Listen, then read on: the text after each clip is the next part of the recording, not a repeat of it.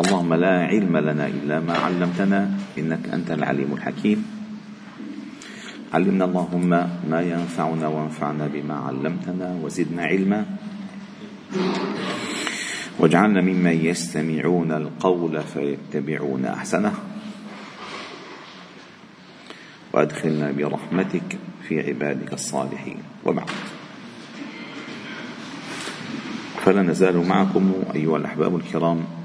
في مجالس القرآن ضمن دروس قرآن الفجر. وقد وصلنا إلى قوله تعالى في سورة النساء يا أيها الذين آمنوا إذا ضربتم في سبيل الله فتبينوا. ولا تقولوا لمن ألقى إليكم السلام لست مؤمنا تبتغون عرض الحياة الدنيا. فعند الله مغانم كثيرة. كذلك كنتم من قبل. فمن الله عليكم فتبينوا. إن الله كان بما تعملون خبيرا. سبحانه وتعالى. وتدارسنا أن هذه الآية مقام سام في حركة المؤمن في الجهاد في سبيل الله.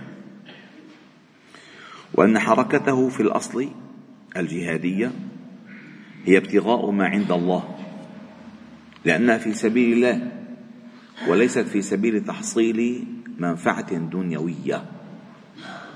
وإن كان بدفع الكفار وأن يروا منا القوة والبأس هناك فائدة كبيرة دنيوية ولكن المؤمن في حركته الجهادية في سبيل الله ينبغي أن تكون فقط في سبيل الله وأن يبتغي ما عند الله فعند الله مغانم كثيرة.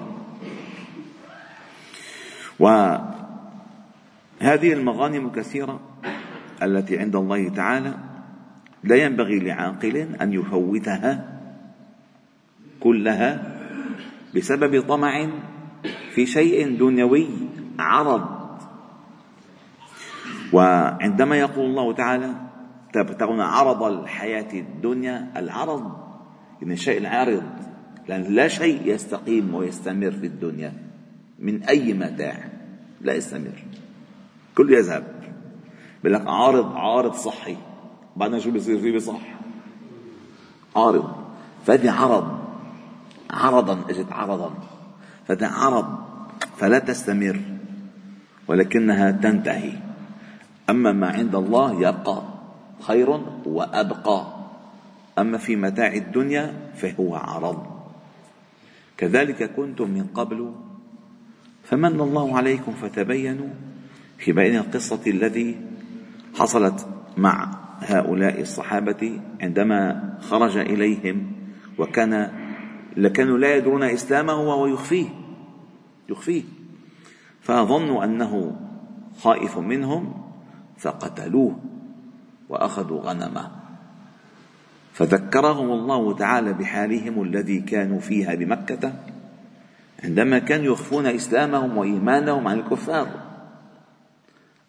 فكذلك كنتم من قبل تخافون تخفوا تخفون إيمانكم خشية البأس والاضطهاد.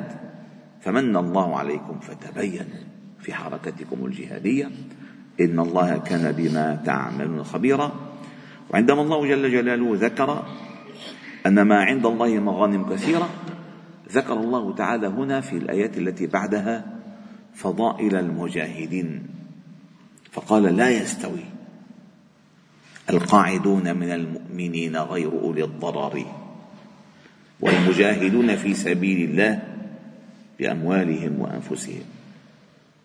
فضل الله المجاهدين بأموالهم وأنفسهم على القاعدين درجة.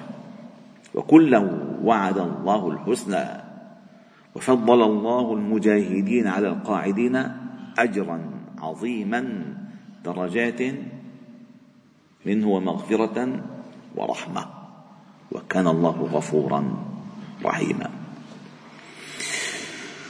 وإن كان في هذه الآية ورد سبب نزول في جملة منها في عبد الله بن أبي بن, بن أم مكتوم فالنبي صلى الله عليه وسلم أوحى الله تعالى له بأن يبين للناس الوحي. فقال لهم لا يستوي القاعدون من المؤمنين غير أولي الضرر والمجاهدون في سبيل الله بأموالهم وأنفسهم. القعود له أسباب.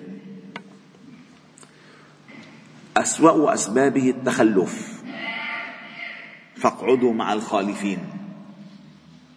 تخلفوا عن رسول الله. ما بدهم يطلعوا. قال فرح المخلفون بمقعدهم خلاف رسول الله. وكرهوا أن يجاهدوا بأموالهم وأنفسهم في سبيل الله. وقالوا لا تنفروا في الحر. يعني لو كان بالشتاء كنا طلعنا بس بالحر بالشاب قل نار جهنم أشد حرا لو كانوا يفقهون فليضحكوا قليلا وليبكوا كثيرا جزاء بما كانوا يكسبون. إذا هذا أسوأ أسوأ القعود قعود التخلف ما بده يطلع. ما عنده عذر ما عنده عذر أبدا. طيب. هناك مؤمن عنده عذر وقعد. هذا له أجر. وهذا منزلته في أجر المجاهدين. لأنه حبسه العذر. كما قال النبي صلى الله عليه وسلم إن في المدينة أقواما. ما سرتم مسيرا ولا نزلتم واديا إلا كانوا معهم معكم. شركوكم بالأجر. قالوا وهم في المدينة؟ قال نعم حبسهم العذر. فالذي حبسه حبسه عذر يأخذ الأجر. سبحان الله قرأت حديث جميل جدا. أنه من أصابه مرض واحتسبه يعني محتسب كتب الله تعالى له عباداته التي كان يقوم بها وهو صحيح. في أكرم من هيك؟ أبدا أبدا والله أبدا. وين مثلا أصيب قعد بالبيت عمل عملية. ومعود مثلا يقرأ قرآن ثلاث أجزاء بالنهار أو يقيم من ركعات بالليل أو أو ما قدر. كتب الله تعالى له أجره كأنه صحيح. ليش؟ النية صح. والله تعالى لا يعجزه شيء ولا يكثر عليه شيء أصلا. الله تعالى يعني واسع حكيم. فيعطي بغير حساب. فهنا قال شركوكم بالأجر حبسهم العذر. فإذا القعود أو الجهاد في سبيل الله في الأصل لا يجوز فيه القعود. والجهاد نوعان. الجهاد نوعان. جهاد طلب وجهاد دفع. والجهاد في الطلب والدفع كذلك نوعان. جهاد فرض عين وجهاد فرض كفاية. فطلبت عدوا واستنفرك النبي صلى الله عليه وسلم للجهاد فعليك أن تلبي. فاجاءك عدو في مدينتك فعليك أن تدافع. فعليك أن تدافع. طيب أراد الجي أرادت الأمة الإسلامية أن تصل إلى الموزمبيق. ليس على الكل أن يذهب. وما كان المؤمن لينفر كافة. فكافة فإذا هو فرض كفاية إن قام به البعض سقط عن الكل ولكن إن لم يقم به أحد أثم الكل. طيب هذا وجهاد الطلب وجهاد الدفع. طيب هؤلاء القاعدون في جهاد الطلب والدفع إن كانوا أصحاب عذر كلا وعد الله الحسنى. أما إن لم يكن عندهم عذر فهم مع المتخلفين واسمهم عظيم. وتذكرون قصة الثلاثة الذين خلفوا حتى إذا ضاقت. وهم مؤمنون أربعين يوما وفي رواية خمسون يوما. قطعوا ممنوع الكلام ممنوع أبدا أبدا حتى تركتهم أزواج زوجاتهم. مقاطعة. لما عندهم عذر كان؟ أبدا. صدقوا صدقوا فصدق الله توبتهم فهؤلاء قال لا يستوي القاعدون من المؤمنين غير أولي الضرر والمجاهدون في سبيل الله بأموالهم وأنفسهم عندما نزلت هذه الآية أول ما نزلت جاء ابن أم مكتوم وقال يا رسول الله لا أستطيع ترى ما في من من أعمى. فنزلت غير أولي الضرر. فله الأجر كل الأجر. وورد أنه خرج كان يخرج في بعض الغزوات وهو أعمى. وكان يقول انفروا خفافا وثقالا أنا ثقيل بس طلعوني معكم للأجر. فإذا هؤلاء المجاهدون بأموالهم أنفسهم هؤلاء لهم الدرجة العليا. فضل الله المجاهدين بأموالهم وأنفسهم على القاعدين درجة. وهنا قال هنا قال درجة ليس المقصود إنه آه، التخفيف من أجر القاعد المعزور لذلك قال درجة ما قال درجات. ذكر الدرجات في الآية الأخرى. لأن كله وعد الله الحسنى فتفضل بدرجة. مع أن كما ورد في الحديث إن إن في الجنة مئة درجة. ما بين كل درجة وأخرى أو ما بين الدرجتين كما بين السماء والأرض أعدها الله للمجاهدين في سبيله.